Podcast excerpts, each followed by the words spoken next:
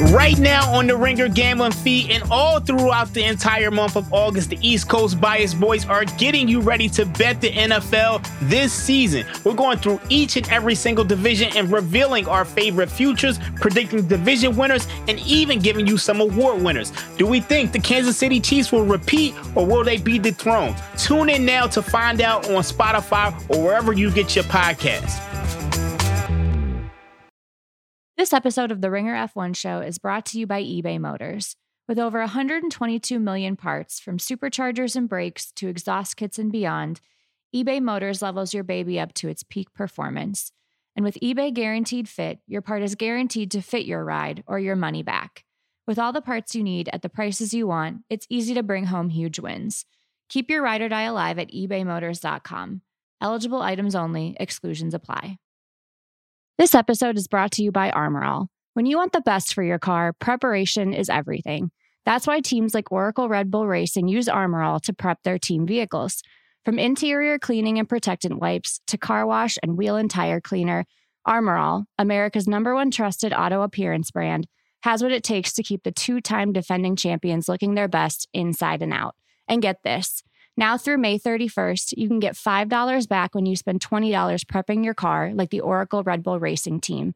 All you have to do is upload your receipt to Armor All's website after you buy. Visit armorall.com for program details and redemption. Terms apply. Armorall, chosen by champions.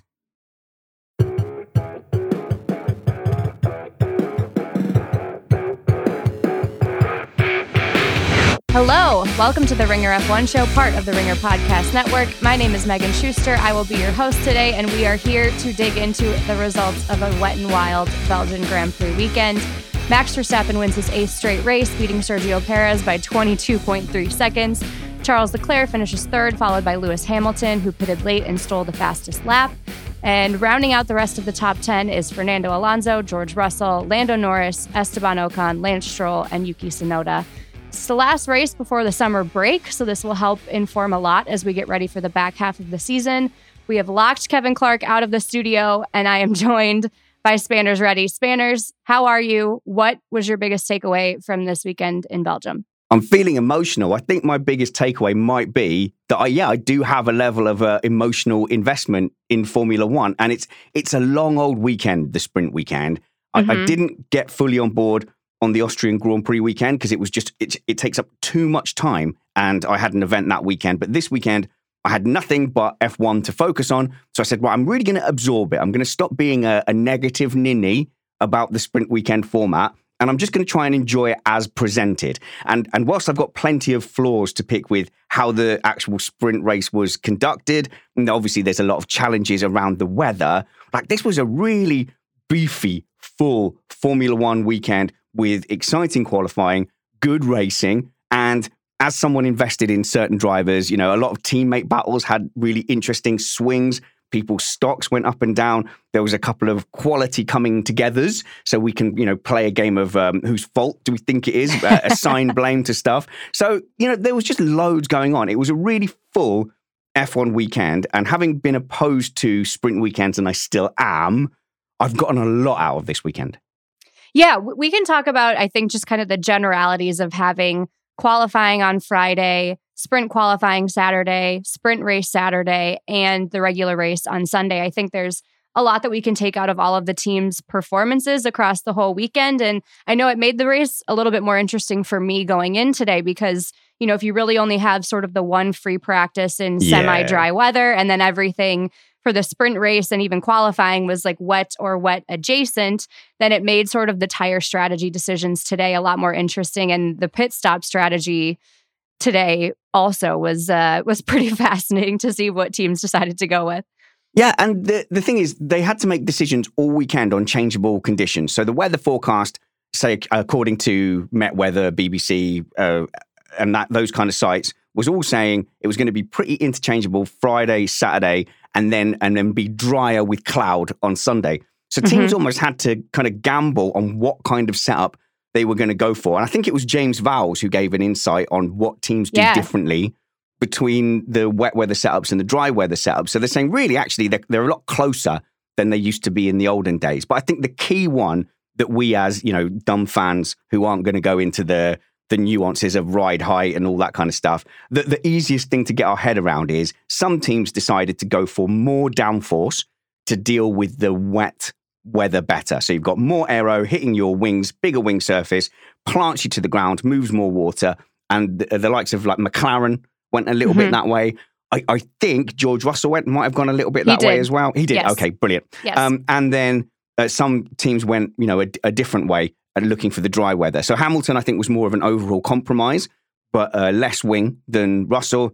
And then teams like Aston Martin went for you know, a full let's go for a dry Sunday and and and look better there. So when we're looking at this as part of the the overall season cake, you know, this slice has been quite heavily affected by that. And that's great in a way because on the sprint race we saw some teams being strong. We saw McLaren and Piastri being strong.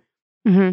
And then we saw the Aston Martins having a, a little bit of a recovery with um, Alonso able to kind of push up as the kind of fourth fastest car on that setup on the Sunday. So overall, like a really fascinating weekend, but you, you can't really manufacture that. That's one of the great things about Formula One. You know, when people are complaining about boring races and, oh, that didn't spark, we've had a few boring races in a row. I think I think it's sort of worth it because you're waiting for all these different conditions and factors to swarm in together and they all move around until finally that logo finally hits the corner of the screen and you get something a bit special. Mm-hmm. I think another potential uh, outcome from this weekend is that maybe we should just give Max Verstappen a grid penalty every week and kind of oh, make yeah. him work his way up through the field and and see just just how far back we can put him to have him win or or even not even win because it seems like at this point that's kind of a foregone conclusion but you know, how far back can we put him that it takes him over half a race to get into first place or, you know, whatever. This is, uh, he won from sixth today, which is now, I believe he's won from nine different grid positions throughout his F1 career, which is an F1 record. Um, he is now won from pole, sixth, and 14th at Belgium. Just, just like a fully, yeah. fully dominant race from him, and a very uh, interesting weekend between him and his race engineer as well. Well, I mean, good. Look, they, they, they've got the package and they've built that package around Max Verstappen. I'm sure we'll come to Sergio Perez later. And that combination mm-hmm. is absolutely boss, bossing it. No, don't nerf them. There'll be plenty of times in the season where a team develops ahead and has a few good races, or they they naturally have an engine penalty or a gearbox penalty. I don't think there's going to be much apart from a DNF or a moment up over Raidillon that's going to stop Max Verstappen. But don't don't stop it. Just honestly enjoy it. It's just one of those things. He is very very clearly in the ascendancy at the moment. He is at his peak driving wise, and the car is absolutely amazing. It's almost a shame, really, that his peak is quote unquote wasted on such a good car because you mm. maybe maybe you want to see you know more of that uh, the the raw talent and where he's got to in his career fighting wheel to wheel against a, a very equal car. But that's just not the way it's worked out. You could argue Lewis Hamilton had the same thing in 2017, 2018, 2019. He really got the measure of Ferrari and Vettel very, very quickly. And those were probably among his, mo- his best years, his most polished years. So that, look, that happens. Um, I will say the thing I really liked about Verstappen this weekend is he was just chipper. Yeah, does that make sense? Does that translate? He was um, he had a real spring in his step. He was happy. He was, you know, he was joking was around. He? he? was being. Was he? Was, he? I think so. He was being punchy. Uh, I think yeah, gonna... pun- punchy is a good word for it. Punchy is, yeah. Okay. He was a bit way. all over the place. Yes. His social I, media, his presence in the interviews, everything was big smiles. Yeah, I'm not a Verstappen fan. I want Verstappen to be the baddie. But his smiles to this weekend were infectious. Every time he smiled, I smiled. And then I caught myself and went, no, no, no, no, we don't do that. Uh, honestly, I think he looks to be enjoying his F1 again. And the criticism in the last few races was like, he's not even thrilled. He's, he's bored by it. He doesn't seem to be relishing the challenge. He's talking about quitting F1. He's talking about, well, I wouldn't do this forever. But loads of quotes from him this weekend, like, no, I'm enjoying the challenge. I want to win by more. I, am trying to see how much I can win by. And then you can see everything on the radio, because I'm sure you want to talk about the radio. Everything on the radio yes, is, hung- yes. is hungry. I, I, I wanted to do better than that in that qualifying. I, I want to uh, I want to go for the fastest lap. I want I want to push further. Even still worrying about what Perez is doing. Okay, you're telling me mm-hmm. to slow down. Is Perez getting that same mm-hmm. instruction? Mm-hmm, mm-hmm. I, I think you're right. I, th- I think that is my overall takeaway from the messages between him and Gianpiero Lambiase this weekend is that he does still really want to win, even though he's far and away the best driver on the grid with the best car, and he has you know mounds and mounds of uh, of points leads, and and will probably win the race very handily very soon. Um, yeah, so there should we should we just go through their scraps because yeah, there are a few a few a few quotes that I would like to read off. So kind of started during qualifying during Q2. He just scraped through in 10th and there was a bit of a disagreement between him and the team over whether he was going to do a double flying lap on his last attempt in Q2 or whether they were going to space things out and he would have his last lap um, at a time when it seemed like the track conditions were getting better and better. Um, so yeah, Max came on the radio and said we should have just bleeping pushed two laps in a row, like I said. GP responds, but you're through, Max. And he said, Yeah, I don't give an F, mate. I'm through in P10. It was just shit execution. And then GP comes back and says, Okay, and then when the track was two seconds quicker for your final lap and you didn't have any energy left, how would that have gone down? But you tell me what you want to do in Q3 and we'll do it. Let me know. It's Sets, that. fuel, run plan, all of it. it is that. And that is the air of every sergeant major around the world dealing with some young officer. And it's that second bit. But you tell me what you want to do mm-hmm. in Q3, sir. You tell me what you want to do on this uh, exercise, sir. Yeah, sure. We'll pack all the uh, the rations that you want, and uh, and then you can deal with it when the men are starving. So he he definitely is coming across with this kind of no BS. Look, I am in charge. Mm-hmm. I am doing mm-hmm. my job. I'm sitting at a desk, and you are flying around a racetrack at 200 miles an hour, getting thrown around with your head like a billiard ball. So maybe sometimes I've got more information than you. So I hope that, that the relationship they've got there is a kind of understanding relationship where you go, okay, well, that person, you know, my driver is under a huge amount of pressure. He can mm-hmm. give me all the all the crap he wants, but I will lay it down, uh, you know, as it is in a factual way. And and and Max even came on the radio later in that session, didn't he? Went, sorry, I was a bit.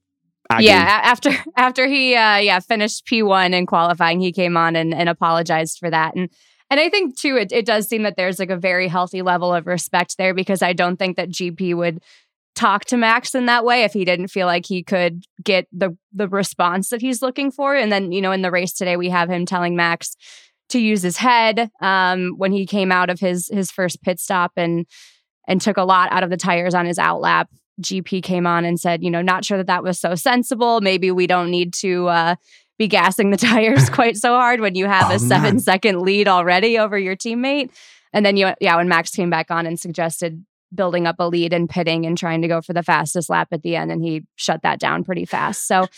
I, I don't know if, if maybe, you know, a summer break will do them good to just uh, ease out any sort of tone over the radio. But I, I do get the sense that this probably happens a lot between the two of them. I mean, it's calm, isn't it? I suppose different drivers would prefer different things. So with um, Lewis Hamilton and Bono, so uh, Peter Bonnington never gets like super excited, no matter how animated mm-hmm. Hamilton is. You know, mm-hmm. he just says, "Well, we we did it because of this." So Bono's approach seems to be, "Here's a very quick, detailed explanation of my thinking. Go." Yeah. Whereas um, uh, Gianpiero Lambiase seems to be more like, "No, wind your neck in." I'm making the right calls. You just have to trust me. So there was an interesting one with when they were saying, uh, okay, so you need to, to, stick to this pace or whatever. And he wanted yep. to know if Perez was doing the same. He's like, no, just follow my instructions and trust me. Okay, it's like mm-hmm. we, we're, we're about to suffer radio communications any second now, Max. So look, that that might be you know how they prefer it, and I I kind of I love the these driver relationships with their their pit crew, with their uh, team engineer. You know, you had Felipe Massa and Rob Smedley, for example, uh, back in the day, and you know, you really felt how emotionally invested Rob Smedley was, and he was a little bit more emotional on the radio and he'd go you know come on felipe baby we can do this so i think you know this is um this is you know slightly different dynamic to one that we've seen and it's not one that you would expect because you feel like Max goes around stomping and kicking things, knocking tables over, and he's the he's like the boss. But what we're seeing here is mutual respect, nothing mm-hmm. more, and I love it. Mm-hmm. I love it too.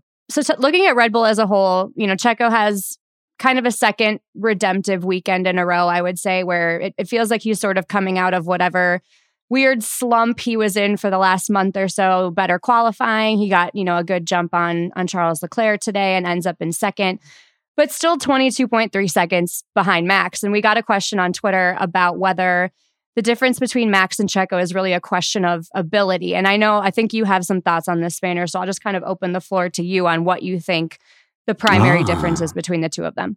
A whole floor to myself. Thank you, Shusty. I'll fill that floor. Okay, look. Um, there's there's three three legs to my Perez tripod today. Okay, oh, number great. one. Number I'm ready. one. Settle in. in. In a neutral mule car. F1 mule car, neutral balance, sort of like the the median balance and performance. What do we think the actual field spread of the drivers is? You know, like over a race pace. So today, if you look at the amount of laps Verstappen was ahead of Perez, it kind mm-hmm. of suggests a second a lap difference. And yeah. that's on race pace if Verstappen is pushing. So, mm-hmm. like, what do we think the field spread is among the 20 drivers? Because if, if that, I, I would have been surprised if you'd said to me the field spread on race pace in the middle of a stint is a second throughout the whole field. And you have to think like if if we had go-karts in primary schools provided free and just picked the best go-karters to move forward and funding wasn't an issue, I don't think there's any way you'd be in F1 and have a natural 1 second gap.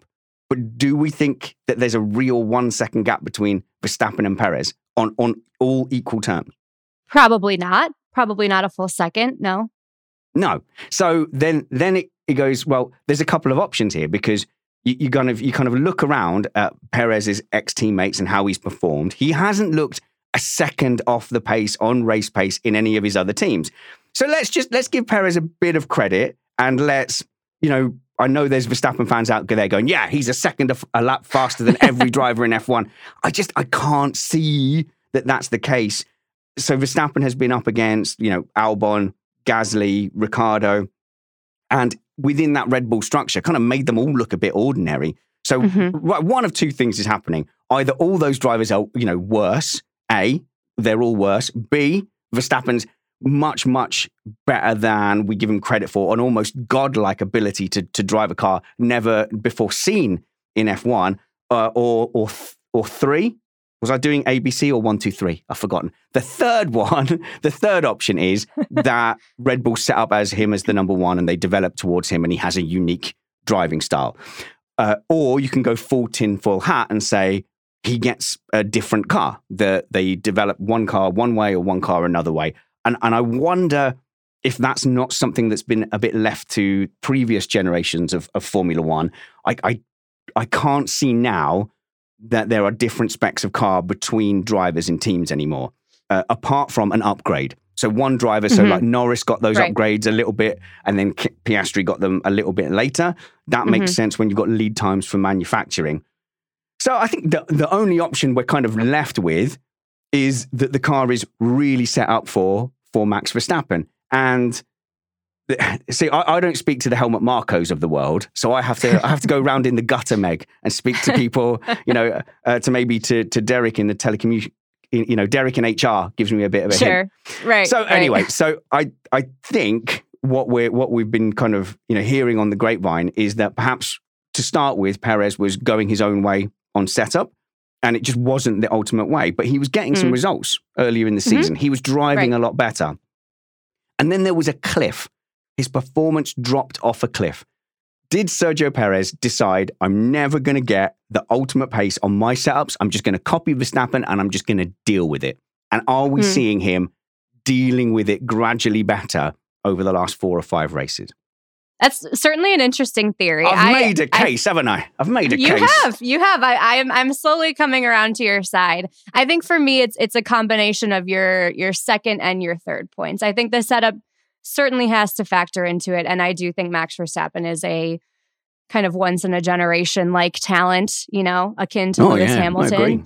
And I, I think he's, you know, any any teammate you put in that car, maybe aside from a Lewis Hamilton or a, you know, younger Fernando Alonso, maybe even today Fernando Alonso. Can I push back I, slightly? I, I think you yeah. put Lewis Hamilton in Perez's seat. I don't think he matches Verstappen.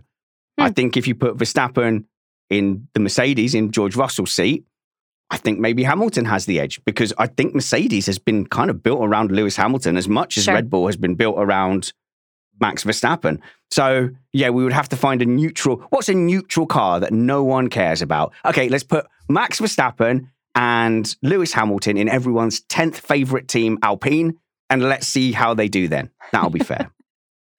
Incredible. Um, so we talked a little bit about car setups today, and McLaren was an interesting one all weekend. It was sort of a disappointing day for them, I would say, after you know two positive races in a row and and a, a pretty positive sprint race for them too. Uh, Lando finishes today seventh. Oscar Piastri retires after getting into an incident with Carlos Sainz on the first lap, uh, where it, here, here's where maybe we can legislate the the who was at fault of it all because uh, it seemed like Carlos was paying more attention to Lewis on the outside and then had a bit of a lockup and steered into the skid in and you know kind of ran right into Oscar Piastri and forced him into the wall there. So I know Carlos has come out after the race and said that he believes it was Oscar Piastri's fault and his uh, his lack of experience at the Belgium uh. track and him being a rookie was uh, sort of at play. Carlos Carlos said something along the lines of, okay. you know, a more veteran driver would know not to try to come up on the inside like that.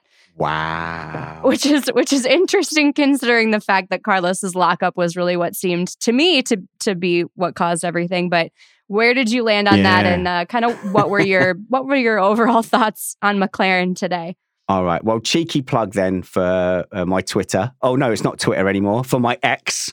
Oh yeah, right. Where I did a an X post and uh, the one up there at the moment, I, I did some screen grabs, and you see like Piastri approaching turn one. There is mm-hmm. nothing in front of him up right. until you get to Leclerc. Like there's a huge gap in front of him. Slightly to the left of Leclerc is, is Perez, who ends up getting a better run down towards Eau Rouge and Raidillon. And then to, to the far left, you've got Hamilton and Sainz. Now, Sainz has started off kind of, he'd gone to the middle of the track from the left hand side of the track then followed Hamilton over to the left. And then you saw like he, he was looking for a gap on the outside. It's not there. Mm-hmm. Drives through Hamilton's draft, so straight through his dirty air, where he then locks up. And, and you can see like his relative position to the other cars braking changes. So he goes relatively deeper than those those other cars because it's not a massive lock, but it's enough that he's not braking exactly where he wants to. He's not exactly under control. And so it was a move that was, it's like, it's kind of on. He can physically put his car there, even though Hamilton was always going to be able to drive around the outside. The, the big downside for Carlos Sainz was by the time all of that had shaken out, there mm-hmm. was an mm-hmm. orange non space entity where he wanted to put the car. I think, like, it, I'm, I'm, like, okay, so he would have been surprised that Piastri is there, but there isn't mm-hmm. a racing driver on earth that doesn't go into that gap in turn one. So, right. like, because of right. the concertina effect into turn one, uh, you know, you'll find this in go karting or sim racing. If there's six cars in front of you, you can't take your normal braking point. So you're always having to account for the cars in front. And at my sort of low level, I always lift a little bit early just to scare the car behind me so that they know, no, the speed's coming off now. So we're all mm-hmm. brake. We can't take your normal braking point. But then every now and then, the glorious thing happens that happened to Piastri, which is like there's a gap. There's a gap that just you would not have predicted it would be there. So suddenly you don't have to account for the concertina effect, and nor should you. You can almost take a more normal braking line and you can brake all the way up to where that gap ends. And so, from Piastri's point of view, and, I, and I've tweeted then subsequent screenshots, he's made that decision to go into the gap, and then Carlos Sainz just appears. Um, however, as we know, because Piastri put a hole in the side of Carlos Sainz, he mm-hmm. automatically gets a penalty, doesn't he? Because we we steward in F1 against consequences, not actions. It, it, was certainly a disappointing result for Piastri today. It was disappointing for me. I was really curious so to see, you know, with him starting in fifth today, just what he'd be able to do, especially after that sprint qualifying performance where he came in P2 and, you know, his sprint race overall where he finished second. I, I don't know how well that car would have done oh. given the setup that they chose and how much Lando seemed to struggle in the dry conditions today. It looked really great in the wet weather and the, the very little bit of rain that we got today seemed yeah. to kind of fix some of the issues that Lando was having. And it sounded like he was having a steering wheel problem for the first maybe third of the race or so, too. So I'm sure that hmm. contributed mm. to it. But I would have really liked to see what Oscar could have done over the whole race. And um, it seem, really seems like he's rounding into form right now. So there's a you know there's a famous overtake with uh, Zonta who was a back marker and then Mika Hakkinen was able to take advantage of Zonta being there, at, you know, leading up to Les Combes on the Kemmel Straight to overtake I'm going to get this wrong. I, I, think it was Schumacher he was racing, and it's just this absolutely iconic moment down that Kemmel Straight uh, where they they both kind of swarm the back marker. And Lando Norris was living that reality for the whole race because mm. every time he went down the Kemmel Straight, he was just getting swarmed. Um, he was. But I don't, I don't think it was as bad as it as it looked. So their overall lap times were fine. First in, yeah, he was struggling. Then they went on to the hards, and they were the only team I think to go on to the hards, and and it looked like disastrous. So he he was down in 18th at one point. Then he strapped the softs on, and then and at one point he was lapping four seconds faster than Max Verstappen, and that yes. was that was as the rain was just starting to come down. Yes. So the old mediums yes. maybe were just cooling down a bit too much, mm-hmm. and then it, it, came to life, and and he shot up the pack and ended up in in seventh place. So the the, the McLaren gamble wasn't that bad, and I think the the glory of Saturday with Piastri up there in second place was like so incredible. It was mm-hmm. such an incredible result that uh, that, that he I feel like he was nearly sort of owed that because he could have done a little bit better at Silverstone had the hmm. safety mm. car gone a different way. So that that result was due. Piastri has been giving us clues that he's got something bubbling under, and uh, and, and well, you were saying to me earlier, maybe maybe a genuine uh, uh, irritation and threat to Lando Norris. It it's certainly fascinating given what he did this weekend, and I think just the confidence level that he showed. I I know like in the sprint, I think he realized pretty quickly that he wasn't going to compete with Max uh, long term, which was fine. But for him to finish in second in those those really kind of wet, nasty conditions from Saturday was yeah showed a lot of poise from him and was very impressive to see him qualifying that well too. And I think he was also a big winner this weekend, given uh, the news that we've gotten from Alpine this week, which we haven't talked about yet. Oh my yet. goodness! But uh, yeah, if you haven't already heard, uh, team principal Otmar Szafnauer and the team sporting director are out as of the end of this weekend. There will be an interim team principal, Bruno Famin, stepping in, who is already within Alpine. There have been rumblings that potentially uh, Mattia Binotto could be in the mix going forward as a, a future team principal, which oh, okay.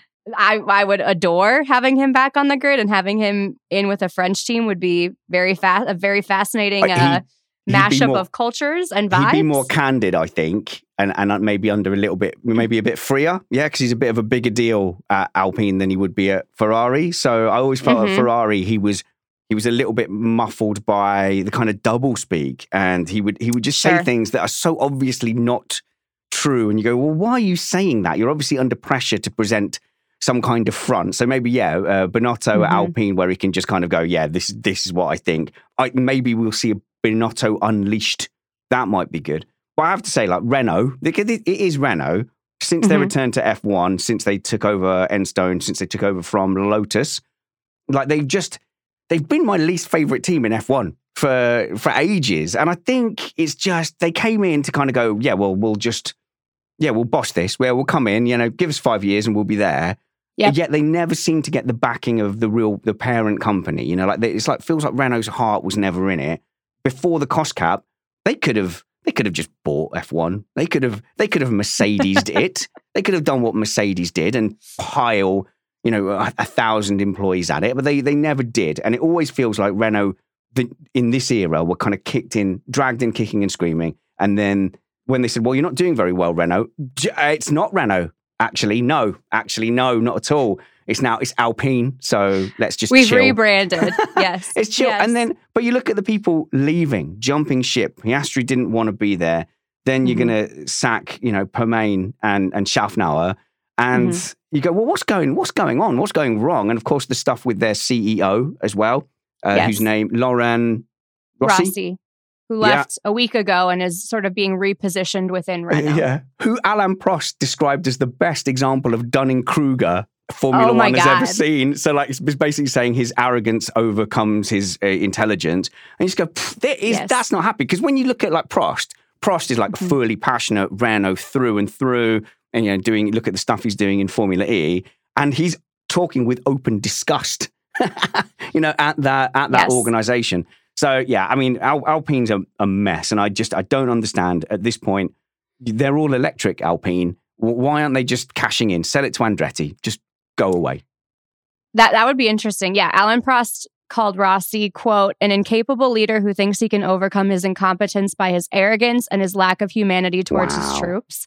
And he also said the man who was the boss of Alpine for 18 months thought he had understood everything from the start when he was totally misguided. His, his management broke the momentum that had been in place since 2016. So, yeah, very, very spicy quotes. Blimey. He's got, he's, got, he's got no splinters on his ass, has he? Prost. He's not sat no, on the fence. Absolutely not. And yeah, I mean, they got uh, one tiny bright spot this weekend with Gasly finishing third in the sprint race you know, a nice maybe like minor send off for Otmar. But then you have in the race they finished, I believe Ocon was eighth and Gasly was eleventh. So just kind of kind of more of the same from them. They seem pretty firmly locked into sixth in the, in the, constructors.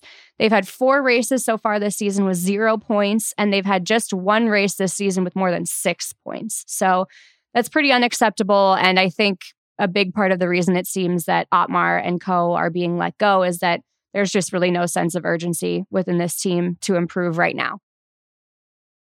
This episode is brought to you by Armor All. When you want the best for your car, preparation is everything. That's why teams like Oracle Red Bull Racing use Armor All to prep their team vehicles. From interior cleaning and protectant wipes to car wash and wheel and tire cleaner, Armor All, America's number one trusted auto appearance brand, has what it takes to keep the two time defending champions looking their best inside and out. And get this now through May 31st, you can get $5 back when you spend $20 prepping your car, like the Oracle Red Bull Racing team. All you have to do is upload your receipt to Armor All's website after you buy. Visit armorall.com for program details and redemption. Terms apply. Armor All, chosen by champions. This episode is brought to you by eBay Motors. Passion, drive, and patience. The formula for winning championships is also what keeps your ride or die alive eBay Motors has everything you need to maintain your vehicle and level it up to peak performance superchargers, roof racks, exhaust kits, LED headlights, and more. Whether you're into speed, power, or style, eBay Motors has you covered. With over 122 million parts for your number one ride or die, you'll always find exactly what you're looking for. And with eBay Guaranteed Fit, your part is guaranteed to fit your ride every time or your money back. Because with eBay Motors, you're burning rubber, not cash. With all the parts you need at the prices you want, it's easy to make your car the MVP and bring home huge wins. Keep your ride or die alive at ebaymotors.com. Eligible items only, exclusions apply. This episode is brought to you by State Farm. You might say all kinds of stuff when things go wrong, but these are the words you really need to remember. Like a good neighbor, State Farm is there. They've got options to fit your unique insurance needs, meaning you can talk to your agent to choose the coverage you need, have coverage options to protect the things you value most. File a claim right on the State Farm mobile app and even reach a real person when you need to talk to someone. Like a good neighbor, State Farm is there.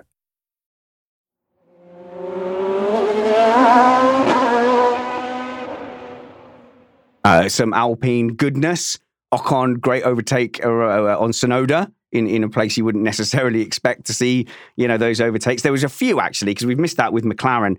Norris on the outside of Rivage, the hairpin down to no name before you get to Pouhon. You don't see many overtakes in F1 around the outside there where the camber's falling away. It's a very difficult braking zone. And I, I, know he had a big tire advantage, but it was still spectacular to see. And Ocon did um, uh, did something similar on Tsunoda and defended really well into Le uh, on another occasion. I forget who it was against. I think it was actually against one of the Williams because the Williams were basically rocket ships with uh, with no downforce. So uh, Ocon found himself having to really defend into Le But then the second they get in there, you see that the downforce level and the grip kind of benefited them. They they maximized the strategy. So also like Aston Martin, I think they were they were looking at a dry setup as well. So mm-hmm. they would have been happy to see the weather, and then they just you know nailed the the route A strategy, soft, medium, soft. Uh, so so they executed this race well, just in time to let their you know director of sport is that what Permane is, and their team principal go. You go okay, all right. Yes, it's great. It's really great. Um, speaking of Williams, let's get into some questions that we oh, got mate. this week.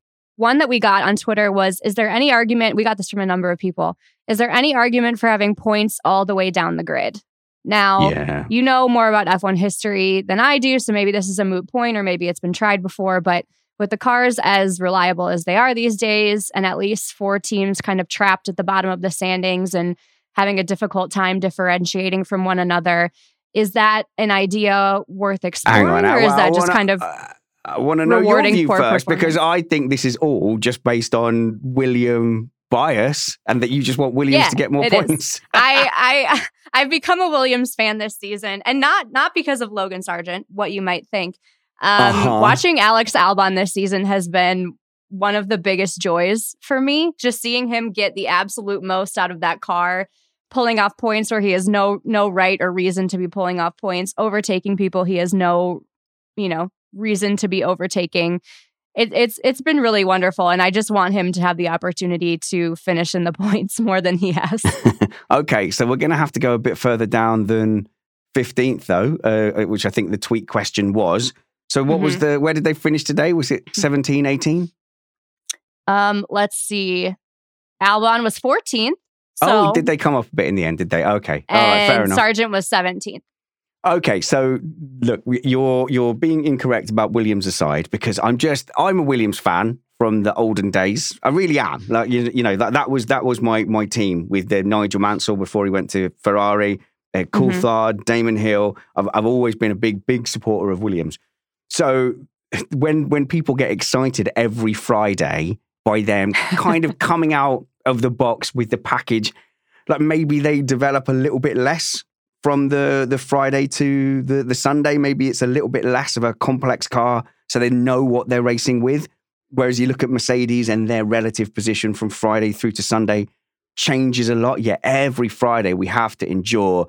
Is this Williams pace genuine? No, no, it's not. Stop it. But I what if it, it was? Be, but what if it was? What if on this magical occasion it was? And you know what? For one race it will be, and everyone will go, see, Spanners, shut up shut your stupid face up, Spanners. Um, but no, but generally, like you, you kind of tend to to learn which teams adopt certain plans and certain plans. So, like Ferrari do come out of the box swinging a little bit more. Red Bull tend to play less games when it comes to sandbagging. Mercedes don't necessarily sandbag. I think they just they concentrate on on certain things like balance on a Friday, and they just don't necessarily care about the ultimate lap time. And then they build to to Sunday, and that's just something that that they've always done. So, so first, that's the first thing. Stop getting your hopes up about Williams every single Friday, and it'll be a lovely surprise when they get a point. But should we Fine. have points all the way down the grid? Mm-hmm. A hundred percent. Like we definitely should. There's no way the battle for 16th should have no significance, and it's been like that for way, way, way too long. And I tell you what, it's it's a it's a horse tied to a chair. So it's the horse that you've tied to a little plastic chair, and he, go, he goes, "Well, I'm tied to that chair." We could just trot away from that it's tradition. It's tradition holding us back where loads of people go, but a Grand Prix point is so special. Do you remember the days when only the top six got a point and getting a point was something so special? And you know what? Yeah, fine, but it meant that we cared a lot less about what was going on behind P6. Mm-hmm. It, it, we can we can make all of the race special instead of just you know the top half and tradition isn't a good reason to stop doing it because we've changed it loads of times we changed it to the top 8 and now it's the top 10. All we have to do is okay, look, we know the kind of cars that finish in the top five. Let's quadruple the points for the top 10 and then just mm-hmm. have less points. Because it doesn't matter, does it? It's all space points. It doesn't matter if you get 100 points for a win or 25 points for a win. Let's make it 100 points for a win, and then you can have really small increments. So it's still special for a team to suddenly pop up and finish seventh. Oh my God, I got I got 35 space points. It's going to take my opponent age loads of P15s to get that many space points. So yeah, absolutely, but it won't happen because of this nostalgic thing that a Grand Prix point is something special to cherish and behold because of in 18 only six cars got it. Think how many points we could retroactively give to Yuki Tsunoda for his 11th place finishes. That is my that prime would... motivation for this. that is my prime motivation. And by the way, while we're on Tsunoda, I'm really yeah. I'm relieved because uh, as a, a Tsunoda fan, obviously for mm-hmm. Ricciardo to go in there and look really strong the first weekend, uh, you yep. could, if you're a Ricciardo fan, that's really positive. But if, like me, you're all in on the Tsunoda train and you see this big threat of Daniel Ricciardo coming in under a wave of hype, like, oh, we need a good result.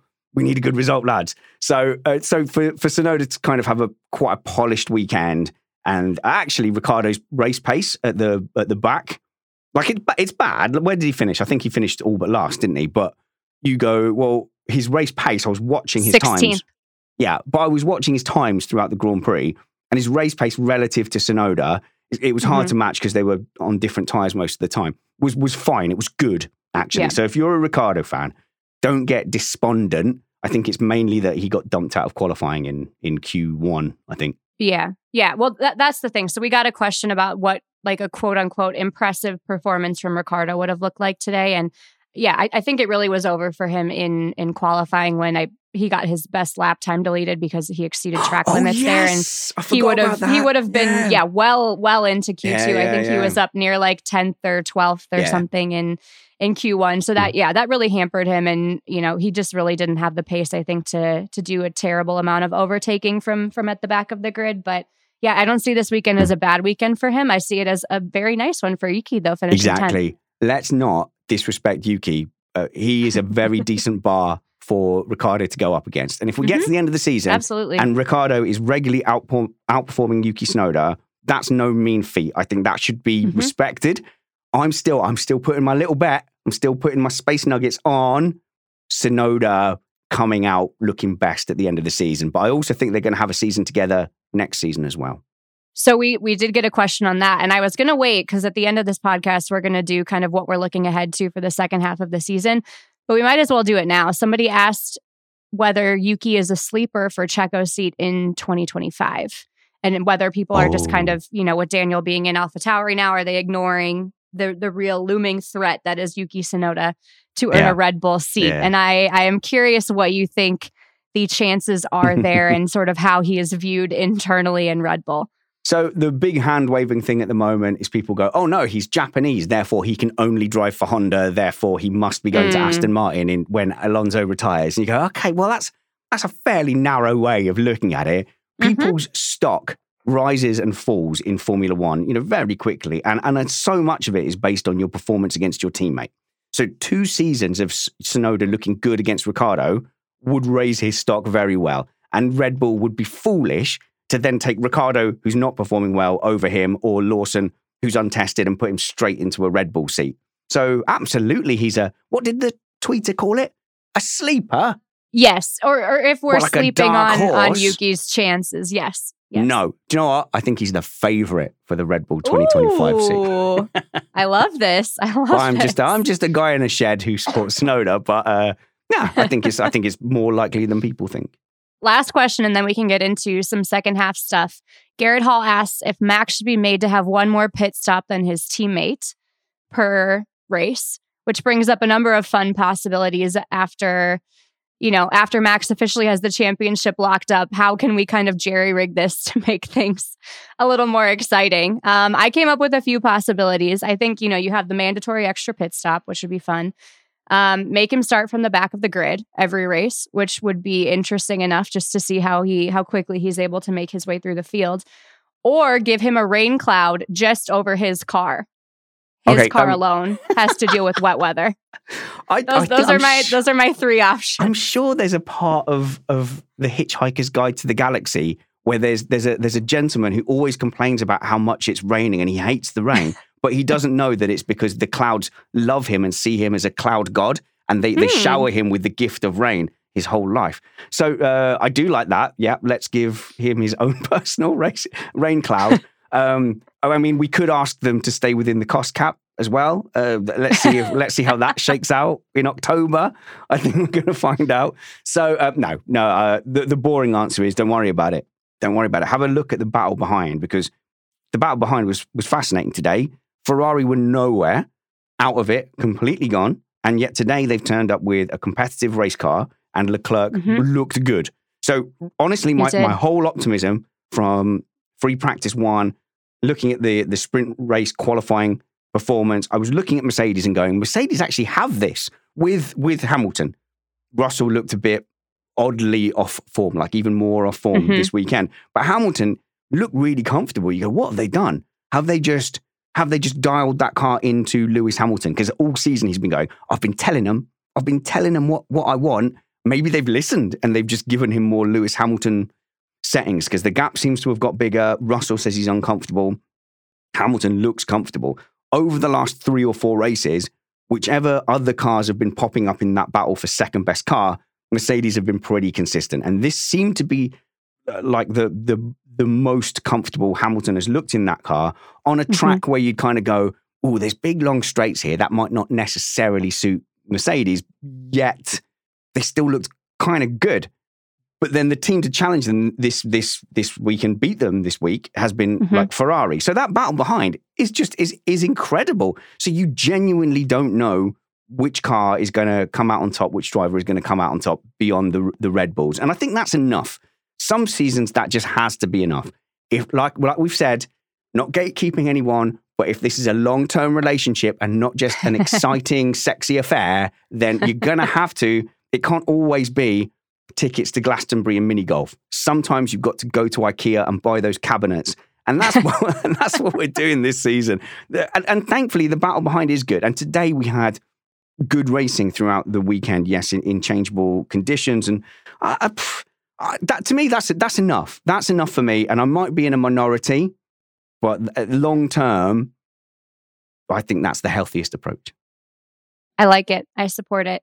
Um, let's get into some second half stuff. I think we can just kind of go back and forth about the the storylines and, and things we're most excited to watch. Uh, I can kick it off with silly season over the next month. I don't uh, I don't anticipate this being another 2022 where we got all of the silliest seasons, um, all kind of The combined silliest of into one where it, it seemed like every driver wanted to make noise in in some respect, and every team did as well. Um, you know, with Nyck de Vries already out, there doesn't seem to be a ton of movement on the horizon, but I'm sure we'll keep getting some fun uh, Daniel Ricciardo, Checo rumors. I'm sure we will get some uh, Ferrari upset or dysfunction or you know more rumors that Charles Leclerc is talking to Mercedes or something along those lines. It seems like Yeah. it pops up once a month and once we have a month where there's no news, I think we'll get a lot of that stuff. So I'm looking forward to that. All right. Well, look, you have to look down the grid, really, don't you? And you go, I think, Mhm.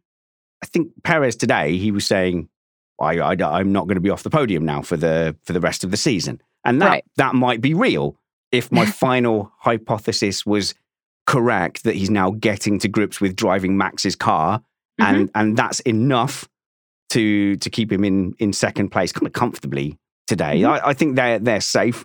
Ferrari would be mad to let go of Leclerc or, and Sainz. I think uh, McLaren have got a fantastic lineup. Alpine have got two really talented drivers as well. So, like, where's that movement going to be? Uh, Alfa Romeo is is Sauber next season, but I haven't heard any. There's no reason you'd get rid of Bottas, particularly, and No. uh, and and and Guanyu Zhou, uh, who I think is a pretty much a buy-in driver, although I can't confirm it. I think Sauber need money.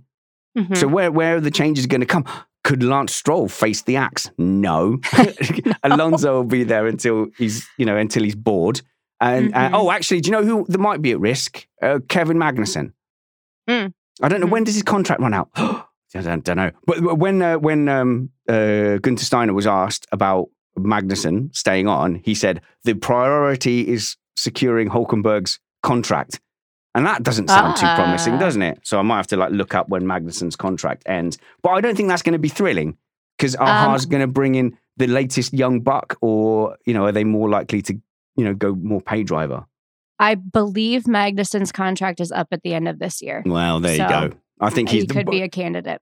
listening to the whispers. Then I think, Mhm, yeah, he, he mhm. he could be one at risk. But who who would want that Haas seat? You know, so like, It's a uh, great is it- question.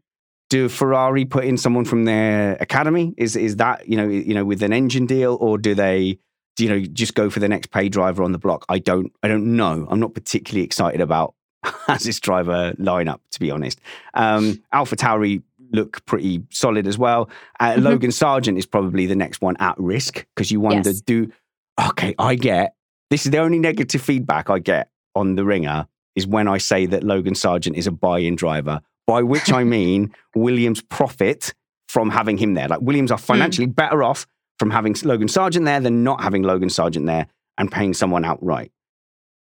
People argue that with me, but I'd, I'd, i want to see the papers. I want to open the drawers. I don't know. I think he's the one at, at risk because even this weekend, whenever we hear from him or whenever we see him on track, it's because he's having a little spin, he's having a little off. Mhm. And I think there's just hmm you know, it's not quite Schumacher levels, but it's just like we're not hearing enough of him for the right reasons. He keeps popping Right. up for the wrong reasons.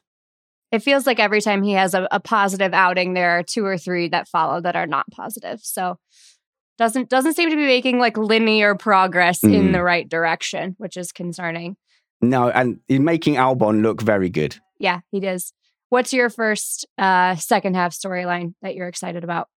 Okay, second and a half storyline. I think uh, let's see, let's see a continued fighting for podiums from uh, McLaren, and let's Mhm. see Ferrari settling down and just sorting out the basics.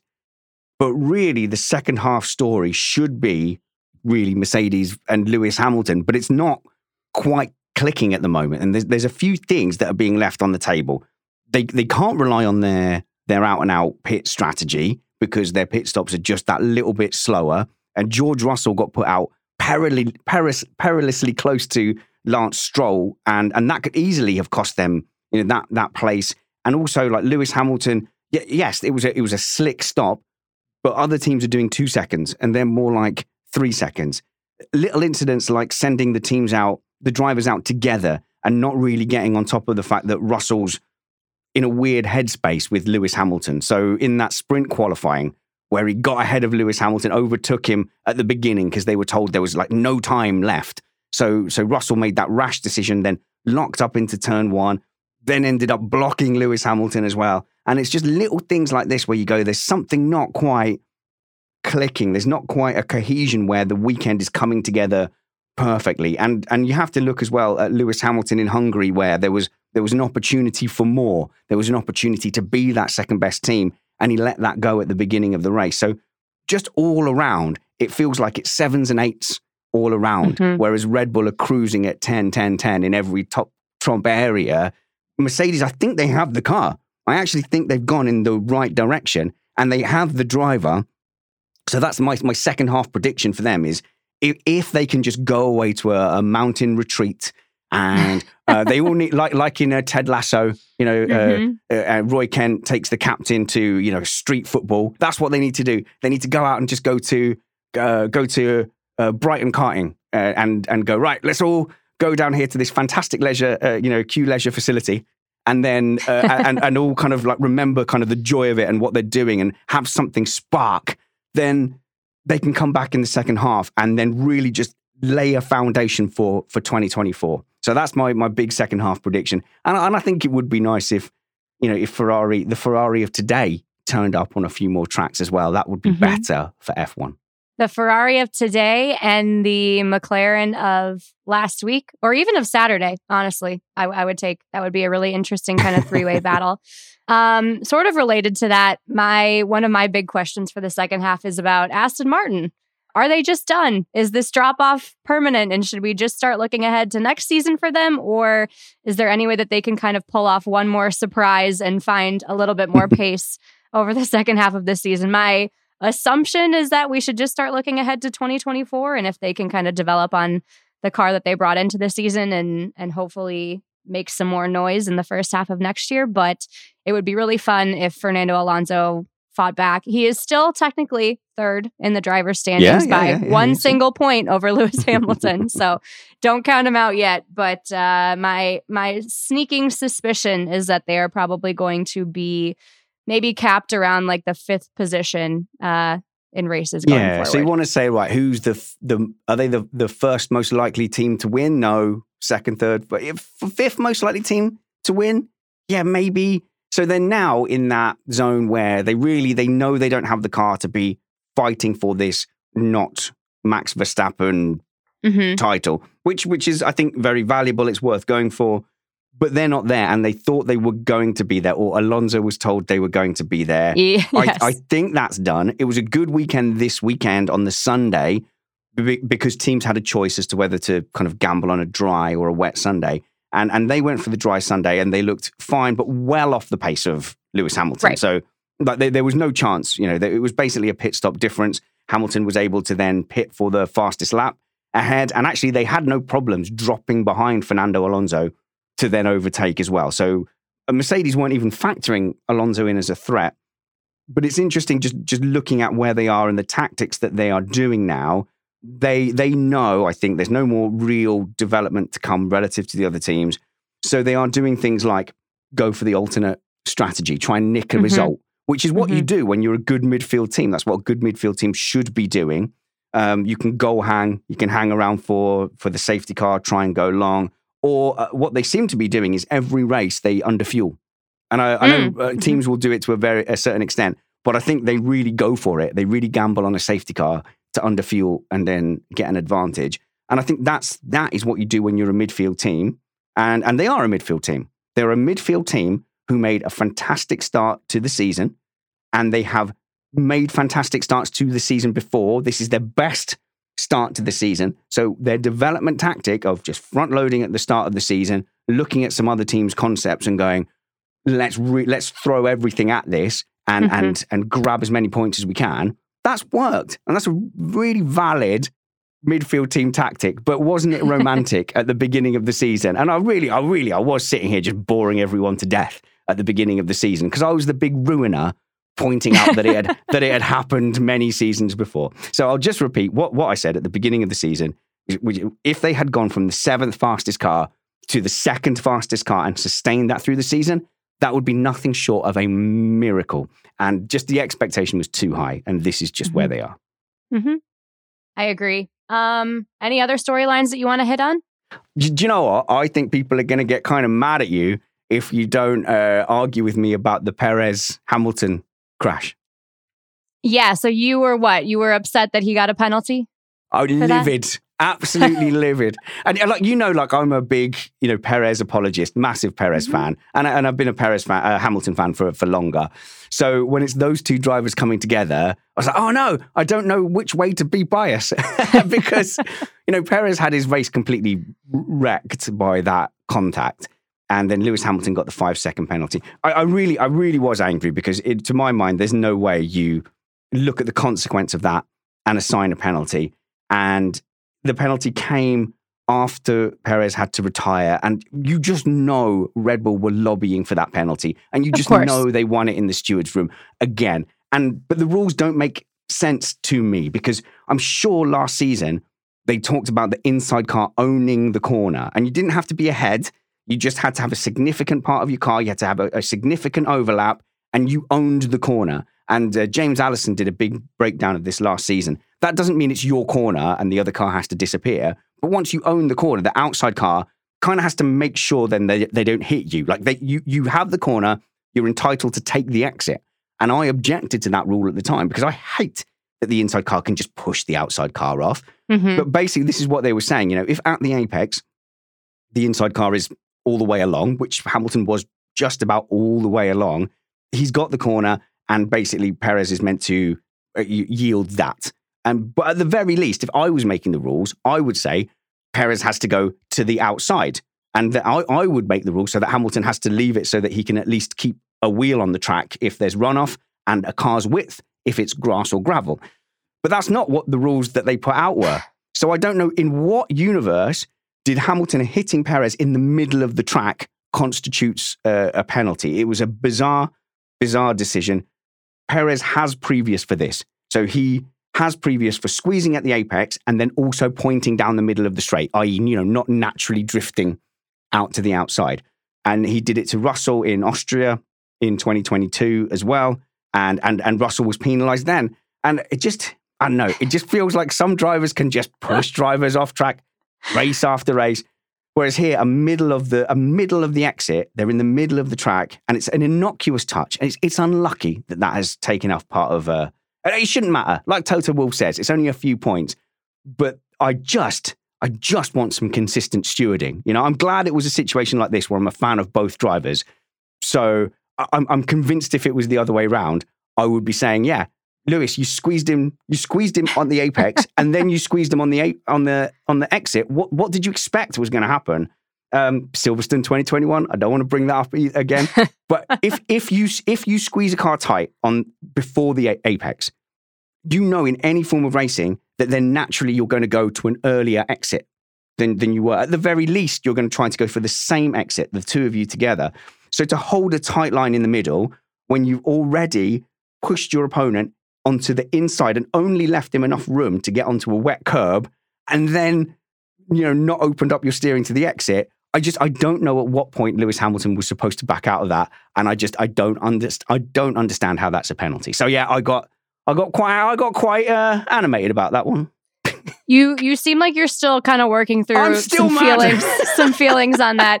Um, people may be disappointed with me, and I'm I'm going to be a bad podcaster here, but I don't. I, I'm really not fired up in, in oh, either no. direction on this one. It, it, felt felt a little bit soft to me. I, I will agree with you on that, but I I am not actually like upset about it. I, I, think you're probably right. I'm sure Christian Horner was was on the horn very yeah, fast so, yeah. and very loudly about this, especially considering that it was Lewis Hamilton who was involved.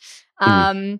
It, I, I personally probably wouldn't uh, have assigned a penalty, but I am also not upset that it happened. So no, do you know what? here we, we, are. I like, Hate I to like be the wet blanket. I, I wish racing rules were. I wish they would just talk about them more, and they would talk yeah. about what what your driver is meant to do in certain situations because I want to be able to play you are the steward. As a fan, when you're mm. watching NFL, like you can say, right, I'm the umpire. Do they have umpires? Yes. Yeah, I'm the umpire. Yes. What what mm-hmm. pause the video. What call would you make here? And if mm-hmm. you do that in F1, we do that a lot in the NFL. Yes. Yeah, and you should be able to do that in racing, but it's just it's it's random and it's down to the whim of certain stewards and you know certain stewards will make different decision, decisions so yes i'm mm-hmm. animated about that because i care Shusty because i care you just want to uphold the, the proper standards of formula one that's yeah. that's where we are it's um how how can you how can you pundit armchair or otherwise if the rules aren't clear and the rules are not clear and and anyone who who who is yelling at me now through their podcast app uh, go go and search James Allison explains 2022 rules. Um, look up Brad Philpott's interpretation from 2022 as well. And there was lots of people who did break breakdowns at the time, and none of those breakdowns would would put Lewis Hamilton in a, a penalty position here. Um, I will say that the, the the rules they put out in 2022, this is horrible. Is that they covered what an overtaking car should do down the inside and what is expected of that. They covered what an overtaking car on the outside is expected to do, but at no point issued guidance on what the defending car is supposed to do in those situations. So, uh, yeah, I'd love helpful. a bit more. Yeah. Yeah. Um, great. We're heading into summer break. Which driver do you think is going to have the best summer holiday? My money is on either Lewis oh. Hamilton, who had an epic one last year. I believe he did his tour Seems of Africa last himself. year, which yeah, was yeah. which was really wonderful. And uh, George Russell usually posts some uh, some fun thirst traps to Instagram and hangs out with other F1 drivers. Uh, so th- okay, those would be my two bets. Okay, well, put it this who, way: you, you, you, and me, we've got our plus ones. Yeah, I'll uh-huh, I'll, uh-huh. I'll bring Mrs. Spanners along. She's a good egg, really. right, so we're going to pack our suitcases, the four of us, mm-hmm. and we get to pick mm-hmm. one driver to then you know to to follow around on their summer break. Who do we join? Uh, I want to kick off the first couple of weeks in exciting fashion. So uh, Pierre Gasly, we're going to see mm. some fashion mm. show. We'll see some fashion shows. I think we'll bump into Lewis Hamilton, and then we're going yep. full on rave. And then and then we we spend the second half. I think we we chill with Valtteri in the saunas. Ah. Um, you know, uh, towels optional, obviously, and just have a, a great Nordic summer. Uh, yeah, Valtteri's a little too into cycling for my taste. I'm not not a big fan point. of uh, of the whole point, bike yeah. thing. That might be too much activity for me, but I, I would be in on the saunas. Um, yeah, there we go. Sorted. Great. Well, we are heading into summer break. Thank you to Spanners for joining us. Thanks as always to Erika Cervantes for the production help. And thanks everyone for listening. This has been the Ringer F1 show. We will be back very soon with some special summer break shows. So stay tuned for those. And yeah, everyone have a great week.